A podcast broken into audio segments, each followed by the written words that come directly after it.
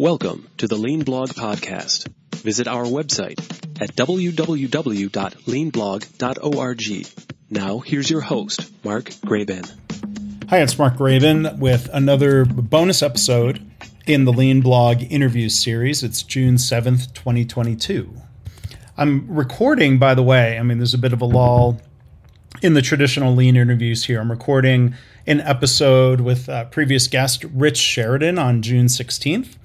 I'm doing uh, recording an episode with a guy named Luke Schirmer, who is using process behavior charts in the context of Agile, which I think is really interesting. And then I'm also interviewing uh, Ken Pallone. He's the author of uh, a relatively new Lean book, and the title of that is Lean Leadership on a Napkin, an Executive's Guide to Lean Transformation in Three Proven Steps. So those episodes will be coming in the later part of June and going into July. But uh, today, as I did uh, two weeks ago, when uh, Jamie Flinchbaugh and I shared audio where we were talking about Lean one oh one training and, and should you skip it, I'm sharing another episode here uh, as a bonus that's part of the Just the Lean Talk Uh, discussion series. We we may do this just occasionally. It's from episode number twenty-seven of the Lean Whiskey podcast, where we started the episode by taking a deep dive into coffee, you know, making it and drinking it at home. Instead of talking whiskey, we were recording in the morning, so whiskey wasn't appropriate. Controversial statement there. Um, the weather was nice, so Jamie was sitting outside, so you're going to get to hear some birds chirping in the background like you're watching golf on T V. So by sharing the Just the Lean Talk segment here, we know a lot of you don't care about whiskey talk. You might just not want to hear it for different reasons. That's fine. You might not be interested in coffee talk. But Jamie suggested we share this segment from May of twenty twenty-one, where we talked about lean in relation to inventory and supply chains. Um, we think it's uh, still a pretty relevant discussion. If, if you want to hear the coffee talk, you can um, go to leanblog dot org. slash whiskey twenty-seven, where you can listen to or watch the entire episode there. So our inventory talk does include a news story about, you know, ten million bourbon barrels that are quote unquote resting in inventory. But, you know, I think that barely qualifies as whiskey talk. We're not um, talking about drinking whiskey. We're talking about lean and inventory and supply chains. So um, hope you enjoy uh, another edition here of Just the Lean Talk uh, with me and Jamie Flinchbaugh.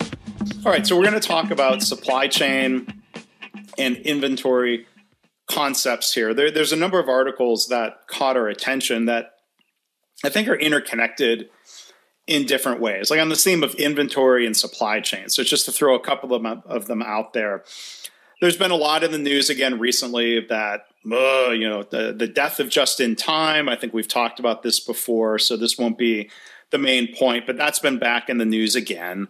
Um, there was an article in the Wall Street Journal about how so supposedly Toyota is putting the brakes on just-in-time because of some semiconductor chip issues. And the point I tried to make, and Jeff Liker wrote something really good on the L E I website, is that Toyota's not moving away from just-in-time. There have always been certain suppliers and certain components because of distance and variation where they would hold more inventory. Toyota is pragmatic, not dogmatic. And, and I tried, you know, I was trying to be nice and not super snarky, but I tweeted at the reporter from the Wall Street Journal who was basically a jerk about it. He was defensive. Well, I talked to Toyota.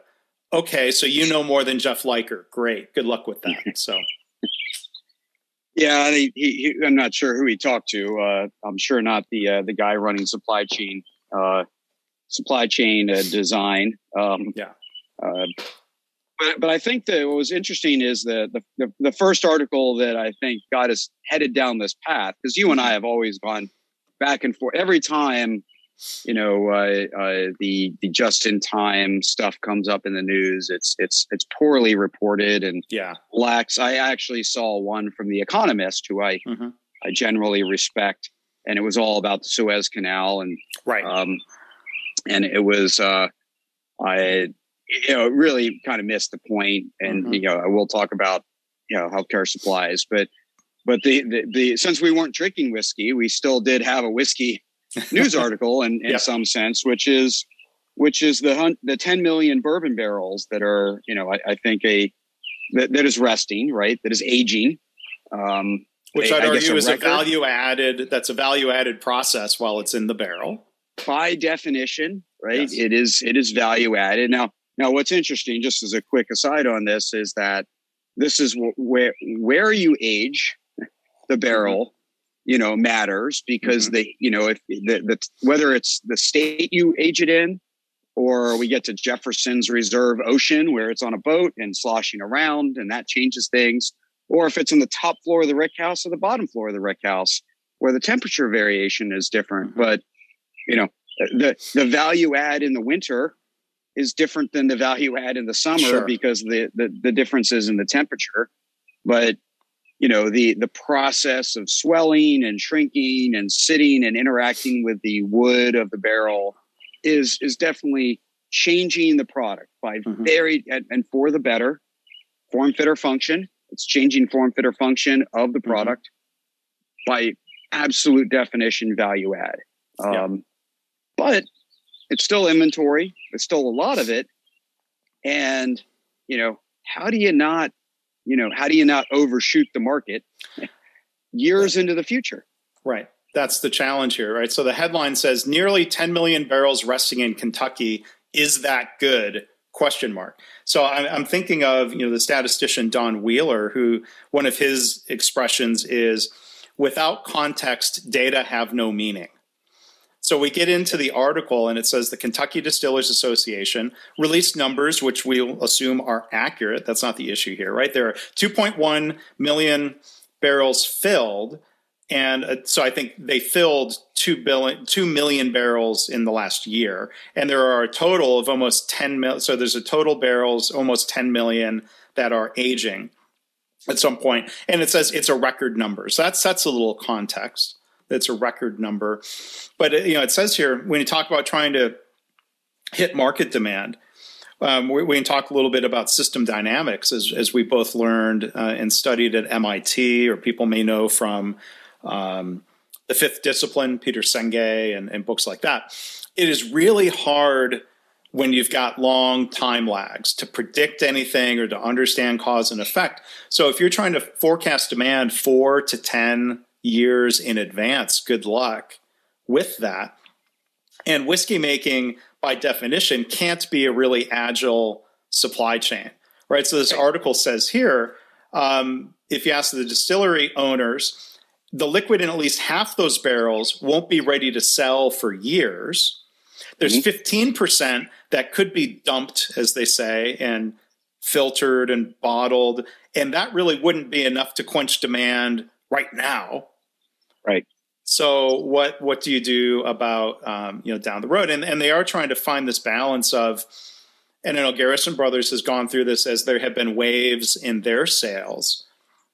The uh, the quote unquote beer game effect has hit Garrison Brothers, but you know you you you look at your demand for coming months, because that last leg of the supply chain of when do we bottle it and ship it, you do have control over. So you can bottle it and ship it, but as we've talked about before, whiskey does not get better in the bottle; it just sits inert. Right, it's not going to get bad. So you don't have that supply chain challenge, um, or they can continue aging it, which could make it better. But then to a point, maybe not anymore. So they, there, there are all sorts of things that they're, they're trying to balance. Um, so you know, someone else in, uh, in the article said, if anything, you know, you say we've got ten million barrels. They said, if anything, we're concerned about a lack of supply. We don't see consumer tastes changing or things slowing down. I don't see evidence of an impending glut. But that's all a guess, right? It's all a guess, right? Because the time frame is, you know, it, it, are are you looking at current trends? Well. Mm-hmm. You know, it's very hard to predict tastes over a ten-year time horizon, mm-hmm. which is kind of what we're, you know, at least talking about a five-year time horizon. And what's what's interesting is that if you go back in time and and look at the other end of this, where there was an overshoot only because of demand dropping. So, you know, Scotch in the eighties was not a popular drink, mm-hmm. right? And you know, we, we go back to that time frame and before, and, and people didn't, you know, people didn't drink a lot of twenty-one year old Scotch, mm-hmm. right? It was, it was just, it was, you know, ten year old, twelve year old Scotch.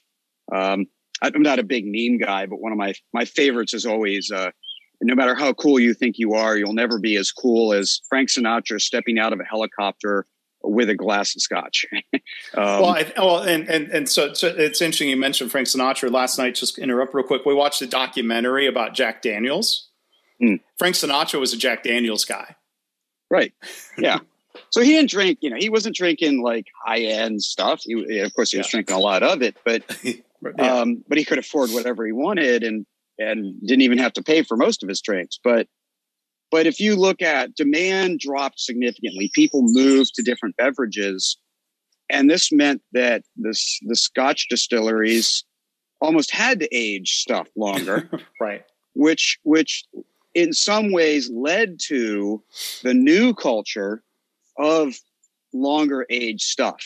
Um, yeah. And, and, and so if, if that hadn't happened, if demand hadn't dropped so much that all this stuff ended up, you know, aging longer because they, they didn't have a market to to bottle it, bottle it. They ended up with more, you know, eighteen year old and twenty-one year old and fifteen year old stuff. And, and did that stoke, uh, lower the price of higher end stuff and then mm-hmm. stoke the, the market's interest in, in higher age stuff. So, you know, hard to, hard to know for sure, but we, we certainly saw a huge, you know, mm-hmm. multi-decade, really, at least a couple of decade market dynamic on the other end, not enough, not enough demand for the supply. Yeah, because this article talks about the bottom falling out in the sixties when consumer interests shifted towards gin, vodka, tequila, and wine. And, you know, I think it's interesting in the U S, uh, well, maybe, maybe we're just drinking more. Wine consumption has increased dramatically um, at all ends of the wine quality and price spectrum, but people are also drinking more whiskey. So, um, yeah, I mean, you know, they, they, there's, there's just, it's hard to predict, right? They didn't predict, they probably didn't predict bourbon and now rye becoming trendy. They missed that. Mm-hmm. So I don't know how that gives them any more certainty about, you know, missing potentially the trend, the boom, um, ending. So, you know, in, in the past, you know, the risk is distillers go out of business and other people buy up their supply and then blend it into something or continue aging it. Or, you know, maybe we end up with the next Pappy Van Winkle somehow. Right. Well, and, and, and the, what, what's very hard with this market dynamic is you look at where you stage inventory, right? So with, mm-hmm. with whiskey, again, you stage inventory in barrels. Um, you, you stage it in bottles. Um, You stage it at retailers. Mm-hmm. And then the, the added dynamic is you stage it in the hands of consumers because more and more, and it was true of both wine, and it's always been true of wine with cellaring. You know, you know, I have I have bottles that I don't intend to open for another ten years. Um, and those continue to age and get better. Those do continue to, to age and yeah, get better. Yeah. But but even with whiskey, people will, they'll find something that they like and then they buy a case of it and they in, tend to hang on to it, or they're hanging on to it to sell it later, which is a huge market. So, you know, we know statistically wine and, you know, I, we, we know more about wine and whiskey purchases going up than we actually know about wine and whiskey consumption going mm-hmm. up, right? And so at some point, does there become a glut of inventory owned by consumers that re-enters the market in the sec and the secondary market and and competes with the manufacturers, right? Or if there were, you know, uh, economic problems, um, people might buy less and they'll draw down their personal inventory. But like I saw, you know, there there a relatively small percentage of wine drinkers are holding inventory at home, whether that's on a shelf, a rack, a fridge, or a cellar. Like, you know, most people are buying wine to be consumed that day or the next couple of days, which is kind of like the industry yep. generalization. Um, but when you talk about the different stages, so what I know of the story of Garrison Brothers, um, you know, you, you, you have the three, by law, the three tier distribution system. You have the, um, you've got the distiller, and then you've got the uh, distributors. Then you've got the retailer, and then you've got the consumer. So this comes back to the uh, the, the quote unquote beer game, the famous yes. tabletop simulation, the M I T beer game that it's brewer distributor, retailer, customer, right? Yep.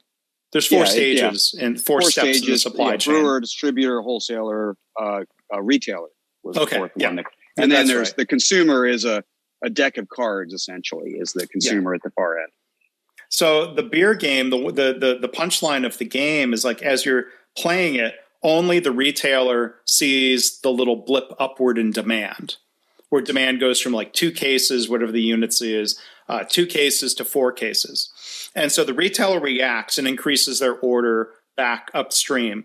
And those the the increase gets amplified as you go further back up to the brewer. So then at the end of the game, you, you ask the brewer to draw a curve of what they think happened to demand, and they'll draw something wildly oscillating, where it was it was not oscillating at the point of retail. It just went up once. And that little blip, um, because of poor communication, lack of visibility, um, it, it, those swings get bigger and bigger upstream. So what happened to Garrison Brothers, going back a few years ago, is that they were sell, they they sell through their channels. They have distributors, and there's inventory, and then it goes through to retailers. And they were forecasting their next year of how much they were going to bottle and sell. And then basically their orders for the year were zero, like quite literally zero, because the the, the supply chain was full. Mm-hmm. And demand, I'm sure if you look at uh, demand for Garrison Brothers, I'm sure more was bought at retail and more was consumed by drinkers. But Garrison Brothers had zero orders, and and and that creates a, that that creates, needless to say, huge business challenges when. And then, and then coming out, out of that, now they've had some boom years. So they're totally being hit by the beer game dynamic. Yeah, and the, the, the beer game uh, is a, a personal favorite of mine. Um, you know, I I used to uh, uh, before I even went to M I T, I I was at Chrysler. I uh, we actually ran a a five day system or organizational learning course. Daniel Kim and Diane Corey. Daniel Kim, from a systems thinking standpoint, I put up there with with John Sturman and Jay Forrester. Um, mm-hmm. I, and and it just I, I love Daniel; he's a fantastic mind. But they they came in, and I was basically a co-facilitator with them of this five day organizational learning. Uh, so there's like three or four of us that would help with this five day event. We would actually run at the Thomas Edison Inn up by, in Port Huron, um, mm-hmm. and uh, and so we ran the beer game. We Uh, we we often ran it in the evening with real beer being served, and that, that that was not a good decision. Um, so you know, I ran it for several years. Uh, I, I then, of course, took it uh, with systems thinking at uh, um, at, at M I T, and then mm-hmm. I, I I used the simulation, used the design, used the the beer game. Actually, did some redesign of the the, the delivery of it, but. Um, Used that for fifteen years. I ran the beer game uh, probably a couple hundred times, mm-hmm. um, and and and so I, you know, there's a couple of favorite takeaways for me besides the the the the, the, the supply chain aspect.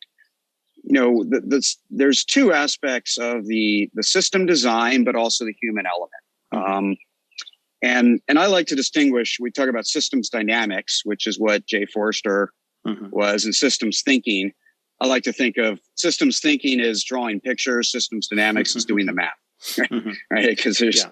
some real math here. But the impact of delays on on the system, you know, the combination of lack of transparency and delays on the system. But then the human element is the decision rules, the heuristics that you use to make decisions within it is, is always fascinating. And I have right. so many stories of people choosing really bad heuristics mm-hmm. um, in that system, largely from not understanding the systems or the impact of delays. Um, but it's going back to, you know, we'll come, I'm sure we'll come back to Toyota, but it's, you know, even their heuristics, right? When are we just in time? When are we not? Mm-hmm. When are we an exception to the rule? When are we doing something different off, you know, an abnormal condition versus normal condition? Those are all decision decisions that are made by heuristics that mm-hmm. are well informed.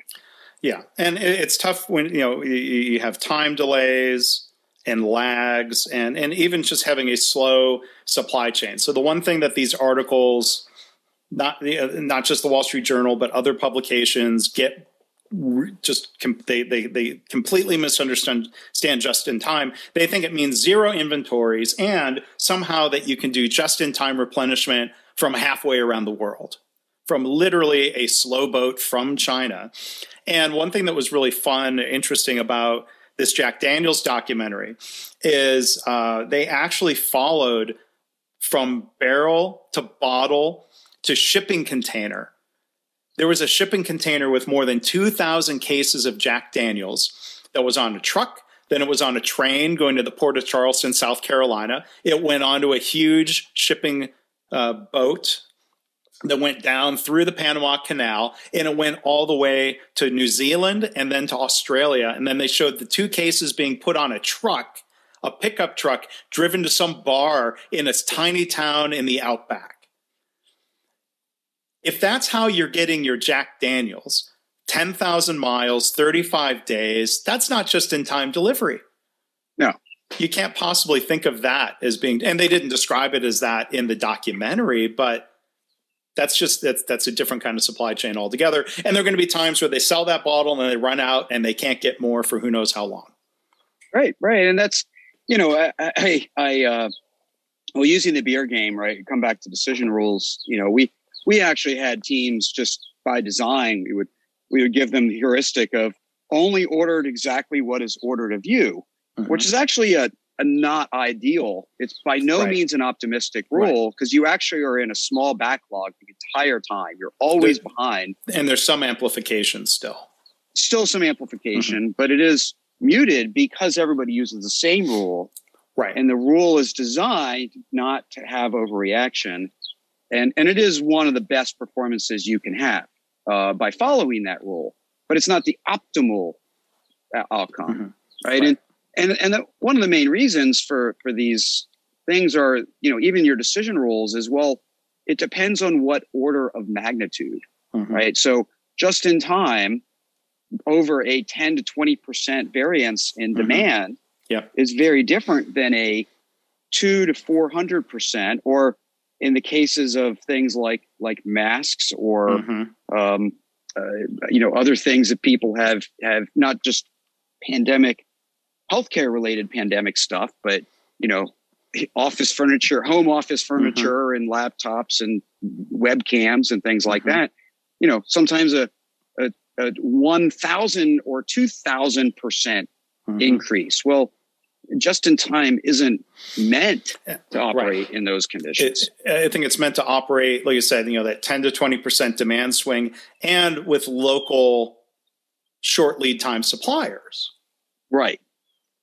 Yeah. With, with the ability to react to the, the signal change, right. Over again, over what duration, you know, five percent in a short duration, maybe twenty percent over a longer duration. Mm-hmm. But at some point, and again, it depends on the supply chain, you start talking about, well, new capital, mm-hmm. right? Right. So, so you can't make more vaccines, masks, uh, you know, other things without buying more capital. Mm-hmm. And that capital isn't, in, you know, I can, I can maybe hire a new shift, right? If I didn't already have that, right? Right. I can maybe, you know, work on driving some waste out. I can crank up mm-hmm. uh, the demand signal a little bit, like, but I can't buy more capital, right? And even, you know, toilet paper is an example. Mm-hmm. It takes time. Toilet paper is, you had the capital of manufacturing plants that made commercial toilet paper was different equipment and different capital equipment that mm-hmm. made residential toilet paper. And so it's so not a very flexible design. Yeah. It wasn't a flexible design, and capital couldn't be redeployed rapidly. And it wasn't, you know, yes, there was hoarding without question, mm-hmm. but the shortage wasn't in toilet paper, period. It was in residential toilet paper. Right. Because that's where the capital was over, uh, overextended. And so again, time horizons is a huge impact on these supply chain designs and, and just in time mm-hmm. that, you know, I think the media, you know, the media needs to understand as they, as they write these stories that uh, that that help fuel lack of understanding of how mm-hmm. supply chains work. Yeah. So when you talk about, it's, I didn't know that about uh, toilet paper, different equipment, hard to switch over from one to the other or impossible to switch over. And this is where, uh, you know, you look at not just supply chain decisions, but product development and architecture decisions. Toyota and other automakers moving toward more general platform architectures and being able to build a wider variety of different vehicles on the same assembly line becomes mm-hmm. a huge advantage. If consumer demand for some reason shifts away from crossover type vehicles and trucks to sedans, uh, I mean, that may not happen for a lot of reasons. But let's say if that were to happen, um, you know, the Toyota plant in San Antonio can build different types of pickup trucks. I don't know how easily they could retool that over to Camrys. You know, so they have... Right. I think more flexibility than they did in the past, but probably still not like this really, I guess they're trying to figure out what's the optimal level of flexibility. And you had more time in the auto industry than I did. Is, is, yeah. And, and, and, and so you, you look at both subcomponent simplification as well as, you know, platform simplification. You delay decisions as long as possible so that you have more flexibility up to the last minute. Even, you know, if you look at, I, this is one of my favorite examples, was wire harnesses, which are big and bulky and, and expensive. Yeah. And if you look at all the features on a car, you might actually need like fifty some different wire harnesses. In a lot of cases, we found it was more cost effective just to, you know, reduce the number of wire harnesses so we didn't have the wrong amount. Mm-hmm. And And then you just didn't you just didn't plug in the feature that somebody didn't order. Right? Sure. Like if they were smart enough, they could get in there and just plug it in, and they'd have this feature they didn't but pay for. They can't get to it. Yeah. Well, they can't get to it without some some work and, and some effort. Um, but it, it does come at a cost in, in certain cases. So the airbag, right? The Takata uh, is it Takata, right? The Takata that was one airbag of the companies. Situation. Mm-hmm. Yeah. It was yeah. like there's no reason to have forty-seven different types of airbags, right? Just like way back when I was a Chrysler, mm-hmm. we found we had seventeen different black seatbelts. Well, right. And and I don't know what was worse, the fact that we had seventeen or the fact that we only got down to three yeah. in our in our reduction. But because ev- a whole bunch of different companies and a whole bunch of different platforms used the same design, once mm-hmm. they had a defect in design that they didn't really figure out, it affected a lot mm-hmm. of things. Yeah. I mean, General Motors was, um, I think, uh, for a while notorious about, um, you know, individualizing components because you have engineering groups and product development groups that want to put their stamp on something. Um, there's all kinds of organizational drivers, but they, you know, they they would start consolidating to, you know, start thinking across an entire product line of a General Motors portfolio back in the day when you had a wider range of brands. Why does, like, under the hood, um, the the cap that goes on the windshield wiper filler, why does that need to be different on a Saab versus an Oldsmobile versus a Hummer, just to mention a few dead brands? But um, yeah, why why have that differentiation? If you think, look at Toyota and um, Lexus, there are, I'm sure, a number of things that the the driver would never notice and would never care about where the part is identical on a Toyota Avalon versus the equivalent Lexus. But if they were to start getting too cheap and have the Lexus buyer say like, oh, these these knobs and controls in the interior, this is starting to feel like a Toyota. No offense. It's not that Toyotas are cheap, but relatively speaking, right. like G- GM would get criticized for using, um, you know, they, they, they'd say, oh, like you pulled from the parts bin, the Chevrolet parts bin for these Cadillac parts, and you're trying to position Cadillac as a premium, and it doesn't feel very premium. Like that's part of the trade-off there. But it comes back to value is defined by the customer and perception yep. and, and use, functionality versus um, appearance and touch. And, and and so, yeah, I think when it, when it comes to, you know, product design and how it affects these supply chain dynamics, Uh, an interesting, you know, uh, guideline or rule of thumb or heuristic is, you know, always always simplify where possible, mm-hmm. right? But not at the expense of customer value, right? Right. So talk yourself into the added variation rather than have to talk yourself out of it mm-hmm. as a, as a general rule.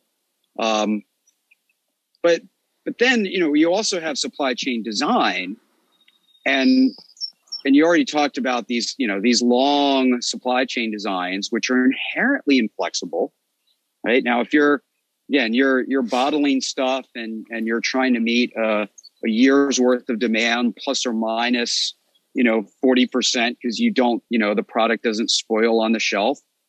Okay, right?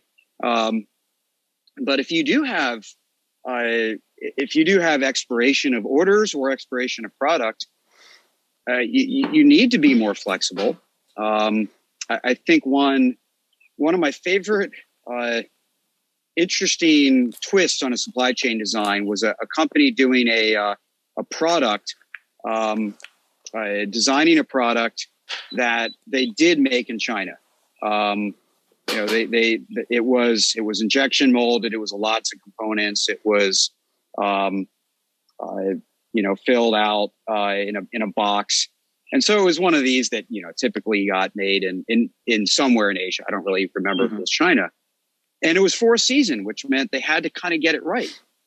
But, uh, what they did was they, they, They made their eighty percent factory uh, order for from China, and then saved twenty percent of the demand for U S production.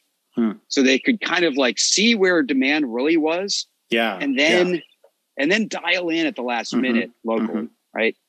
And so that supply chain, you know, there's lots of different ways to do it, but people underestimate the the ability to respond and and how time affects. Mm-hmm. the, the the ability to respond to the market.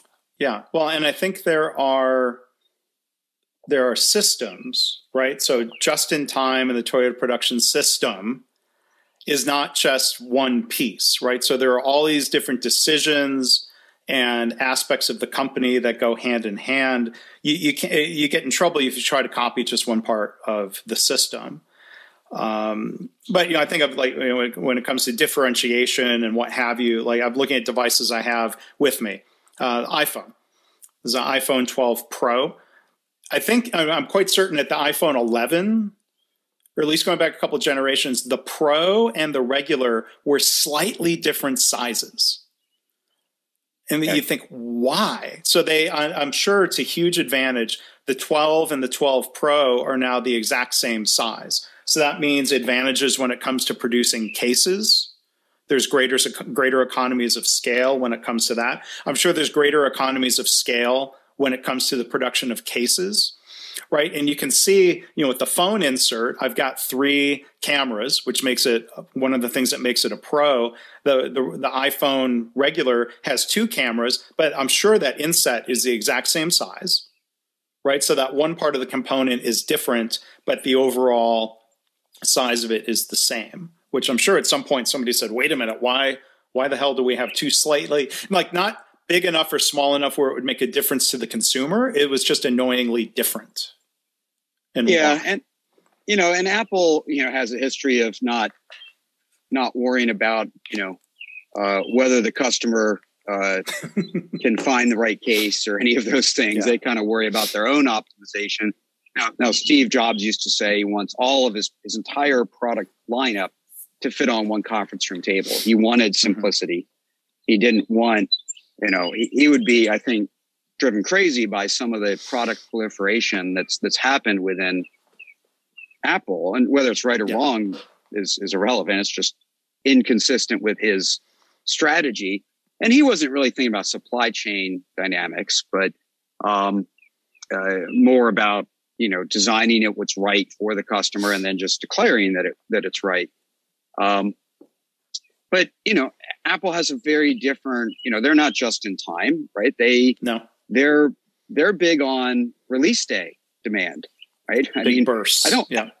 I don't know what the percentage is, but the percentage of phones that are sold on release day is significant.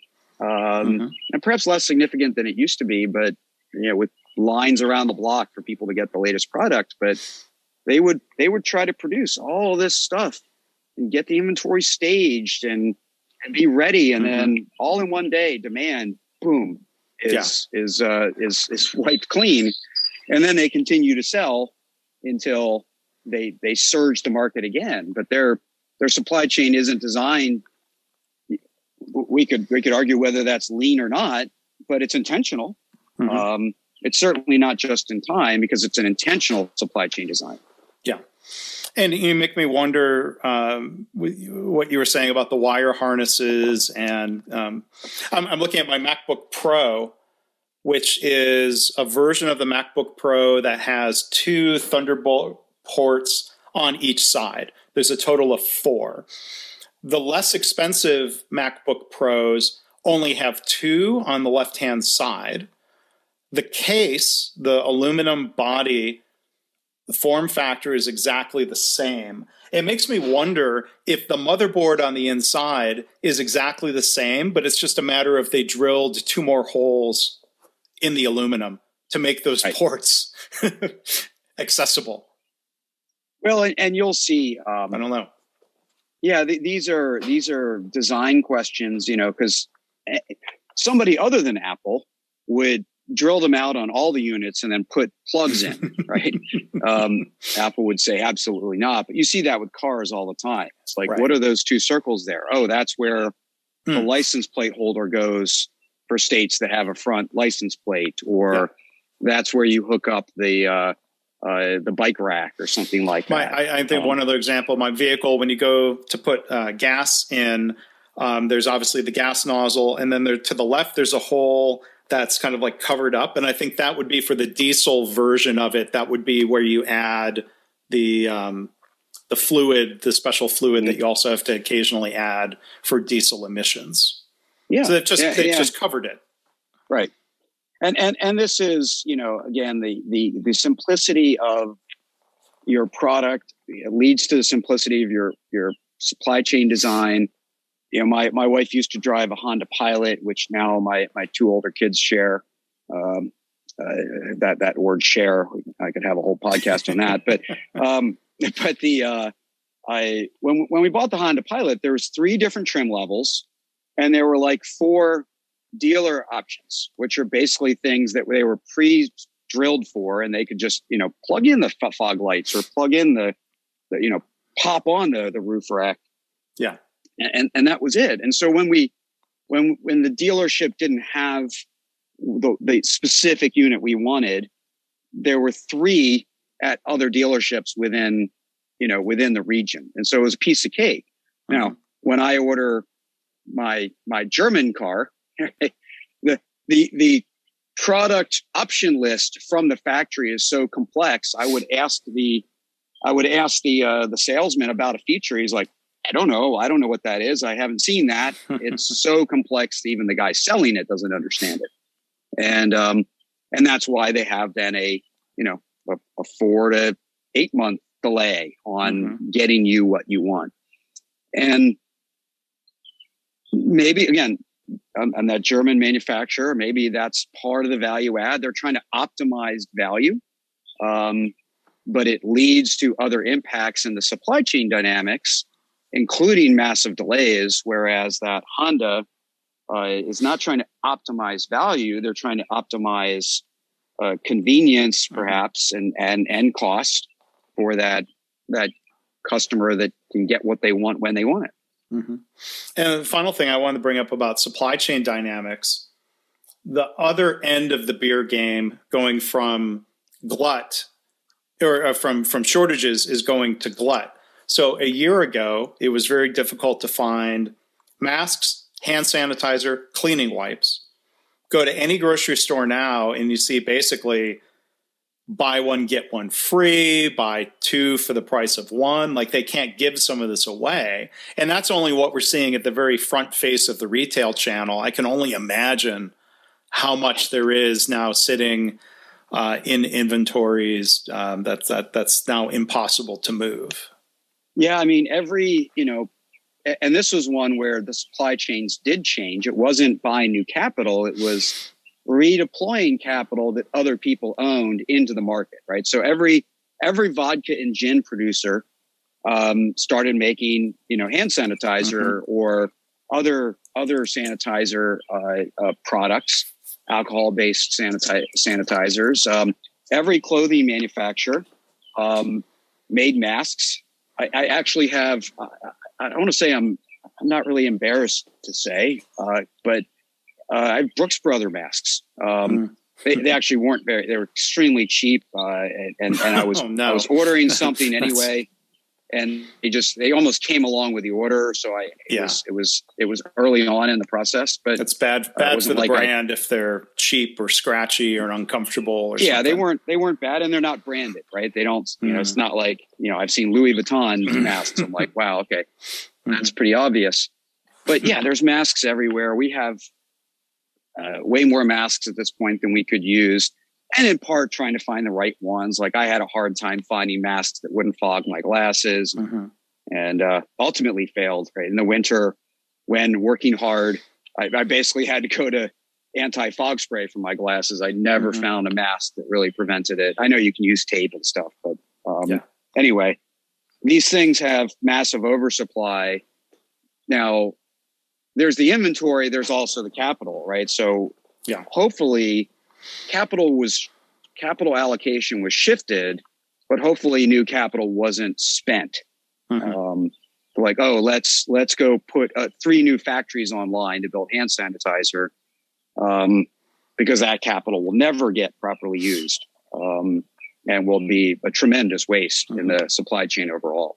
Yeah, good for equipment makers and good for somebody. Good for equipment but, makers, sure. Yeah, um, which which many of them are very busy shifting to trying to react to either the good economy or just shift mm-hmm.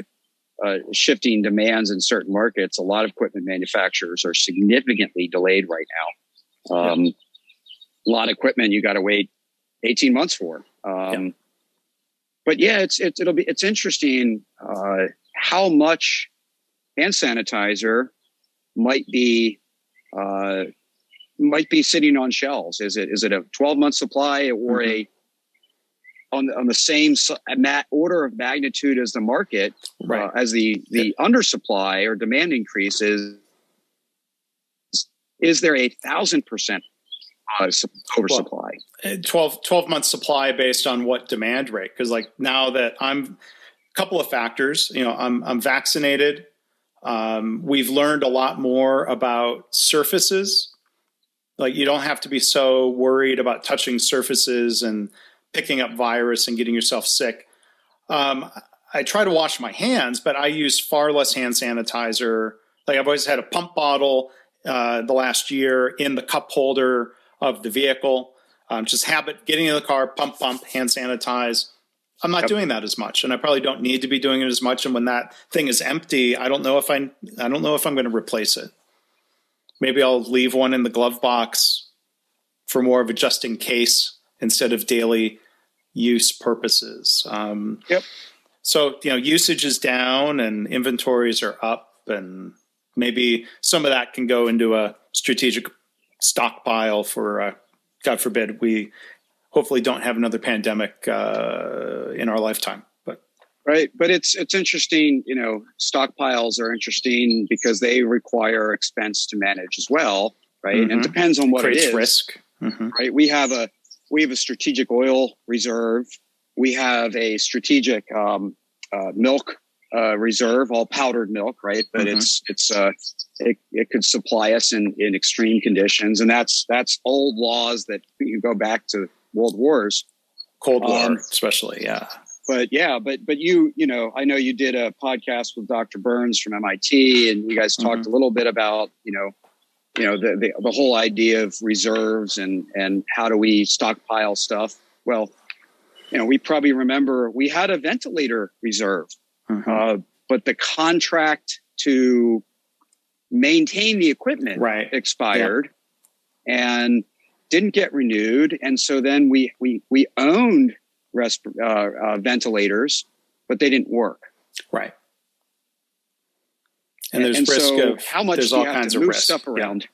all kinds of risks. And so it's, it's not a simple answer. And, and again, it depends on order of magnitude. You know, do I, Do I need to stockpile a two-month supply, twelve-month supply, five-year supply, and under what demand?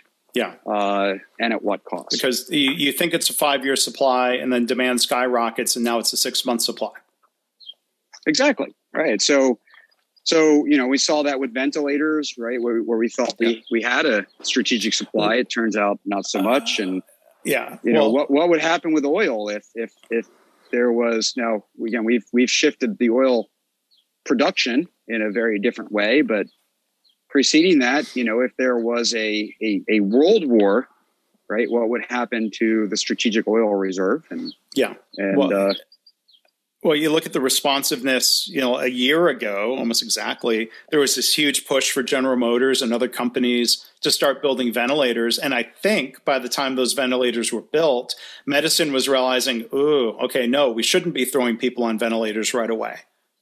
Yeah, and so I wonder how many of those ventilators really ended up being put to use. Like clearly there are some patients who end up on a ventilator, but absolutely they, they, they, they, they started doing less and less of that. So I think then the demand for ventilators had dropped. Right. Thank you, General Motors. Thank you for your service, but you know, uh, to what effect? Yeah. And, and, and, and so, you know, lots of people, will, uh, again, tried, you know, again, and gin companies make, make hand sanitizer. What we knew at the time, it, it was a good decision, right? I mean, if if if using hand sanitizer might have a positive impact on on stopping some spread, mm-hmm. it was worth making yeah. extra hand sanitizer and getting it out there. I, I yeah. don't I don't think that was a bad call based on the science we knew at the time, but the long term right. outcome was we learned more, and uh, and the demand changed, and um, uh, and so I, you know, and so now we have an oversupply, and and mm-hmm. it's it's, uh, it's one of those things that uh, you know we have to be thinking about in supply chains all the time. Mm-hmm. The the the design of the product, the design of the supply chain, and uh, the decisions. The decision rules, the heuristics you use within that, yeah. right? And how you react um, along the way. And so we'll link to some of these different articles and, you know, that, that podcast I did in my Lean podcast series with Doctor Jonathan Burns and um, some other things that you might want to read, even if we ended up not touching on it in depth. So, you know, normally when we do podcasts in the evening, um, starts to get, you know, sleepy time here. My stomach, I'll admit my stomach is growling. So I'm ready for breakfast because all I've had so far is coffee. Um, so maybe we'll, we'll sort of wrap things up on uh, a fun question note. How about that? Our, our closing fun question yeah. as we yeah, try to do. So absolutely. And, so, and uh, I was going to say also, like you were starting to break up a little bit. And I was going to say, like, you're running out of Wi-Fi, which is not how that works. So I'm going. Yeah, well, that's a that's another supply chain uh, uh, dynamic that doesn't go, go. always have a, a rapid change, right? Yeah. Laying new uh, laying new pipes out uh, yeah. for your go your, go, go your refill internet. your go refill your Wi-Fi. Uh, yeah, but so I think the fun question we were going to talk about, I'll throw it to you first, Jamie. Um, besides coffee, do you, what's what's your favorite thing that you experience in the morning in terms of routines or just something you enjoy? Yeah, so so I, I do, um, you know, I, I do love sitting out here in the morning when I can. I'm really glad the weather's changed, um, and and I'll, I'll enjoy the morning birds. I'm sure some of those, uh, some of the bird sounds came through, uh, yeah. came through my mic, but um, kind of soothing. Yeah, it's. I don't think that's. Uh, it's not like traffic uh, or, or or car sirens. Like I had a meeting on on Friday with, um, but uh, but yeah, I, I love. I mean, along with my coffee, I love. Uh, I've actually learned to to significantly reduce my news consumption, and and more importantly, compress it to, you know, a, a batch essentially. Mm. Right. So I I I, I basically read very neutral. Uh, uh-huh. News sources in the morning, uh, almost always The Economist, and then usually Reuters. Um, but I will, when I can, sit out here with my coffee, usually my espresso uh, at that point, and and catch up on The Economist. And uh-huh. um, uh, And I, I, I just feel like it opens up my mind to what's going on in the rest of the world. It's not, very few of the news articles are things I need to react to, but it connects me to the bigger world, um, and sort of make sure my mind is sort of big picture rather than little picture. And, uh, you know, just my next meeting, right? It's like, no, no, here's, here's the world I belong to.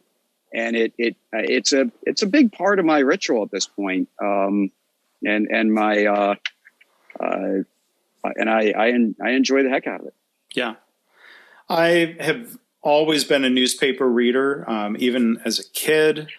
Uh, in college, I got the the paper, the Chicago Tribune, delivered uh, to the dorm, and uh, read that very regularly. Um, I'm now in an iPad news consumption mode, so um, I, I try to minimize my cable news yeah. time of any any of the channels. Um, just a lot of arguing, and like I, I feel like I, I, I get a better read of the news from different sources. So I'll read on, on the iPad a range of, um, you know, New York Times, Wall Street Journal. Being in L A, I've been reading, uh, subscribed to the L A Times, mainly for mm-hmm. local news coverage around, you know, the, the pandemic, and things now are getting better, knock on wood, in um, L A County. But, you know, when, when I'm in Los Angeles, we're really fortunate um, to be in uh, a condo that's close enough to the water, um, close enough to the, the, the one marina where, uh, you know, in the morning as, as the sun is coming up, and like, especially on a clear morning, um, the, the, the, the ocean looks very, very blue when the sky is very clear. Like on a cloudy day, the ocean looks like the sky. Um, but one thing that's been a real blessing in this year is uh, being able to enjoy Monday morning, looking outside at the water. That's, um, something I realize that's a real privilege and a blessing to be able to enjoy, but um, I'm thankful for that. Cup of coffee, yeah, I, I, iPad, I say, uh, and I, it's usually, uh, a view. Yeah. Yeah. Sorry. No, a view of, of any sort, but, uh, you know, I, I, I don't live on a lake, but, you know, any chance I get to be, get some, a morning still lake mm-hmm. is, is, you know, just this clear crystal, you know, still lake that's highly reflective. Those are, those are fantastic. So uh, yeah. I, I can, I can appreciate that. Yeah. Uh, when we were in Orlando, I would walk around um, Lake Eola, which, you know, downtown lake. Um, it was a sinkhole at some point. It's Florida. Uh, they turned it into a lake with a beautiful fountain. And like you said, on a really still water morning, some of the downtown buildings and things just reflecting off. There's something about looking at water. I don't, I don't know what, what, what in our D N A makes that enjoyable, but that seems to be something people enjoy. It, it, it, it, it does. Very peaceful. And in another way reminds you that you're part of a much, much bigger world. Good thing to be reminded of. All right. So let's wrap things up, I guess. All right. So our, thank you for listening. Um, You can find all past episodes at lean whiskey dot com. You can spell whiskey with a K E Y or uh, a K Y at the end, lean whiskey dot com. That'll forward to my website. If you would rather go to Jamie's website, it is. Yep.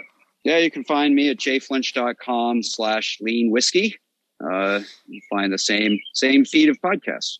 Yep. And uh, you can, you know, the main places you can find us, of course, include Apple Podcasts, Spotify. Uh, it's now called Google Podcasts. I'm going to update our standard here.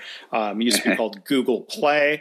Um, you can find us in all the main podcast directories. And they now say, instead of subscribe, the language they use is follow. So please yep. follow. And then we'd also ask yeah, you to. Yeah, follow us, rate us, review us.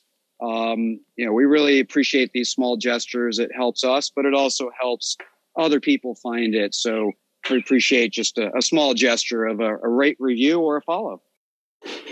Top of the morning to you. Um, if, if we if we had done if we had taken just a quick digression before we before we end. If if we because you know I wonder sometimes, like, you know, framing this as lean whiskey. Like, I don't know, maybe that scares off some listeners who say, "Well, I'm against whiskey. I don't care about whiskey." If we had really framed it as a lean coffee podcast, we might have run out of things to talk about regarding coffee. Oh, I'm I, I'm sure. As only, I think I think this was I don't want to say the deepest dive, um, but uh, that, that I've ever had on coffee. But uh, I would definitely, yeah, I would definitely run out. Um, but the, the wonderful world of whiskey is a, a much, much more interesting rabbit hole to dive into. All right. So until next time, thanks, Jamie. Thank you. See ya. See ya.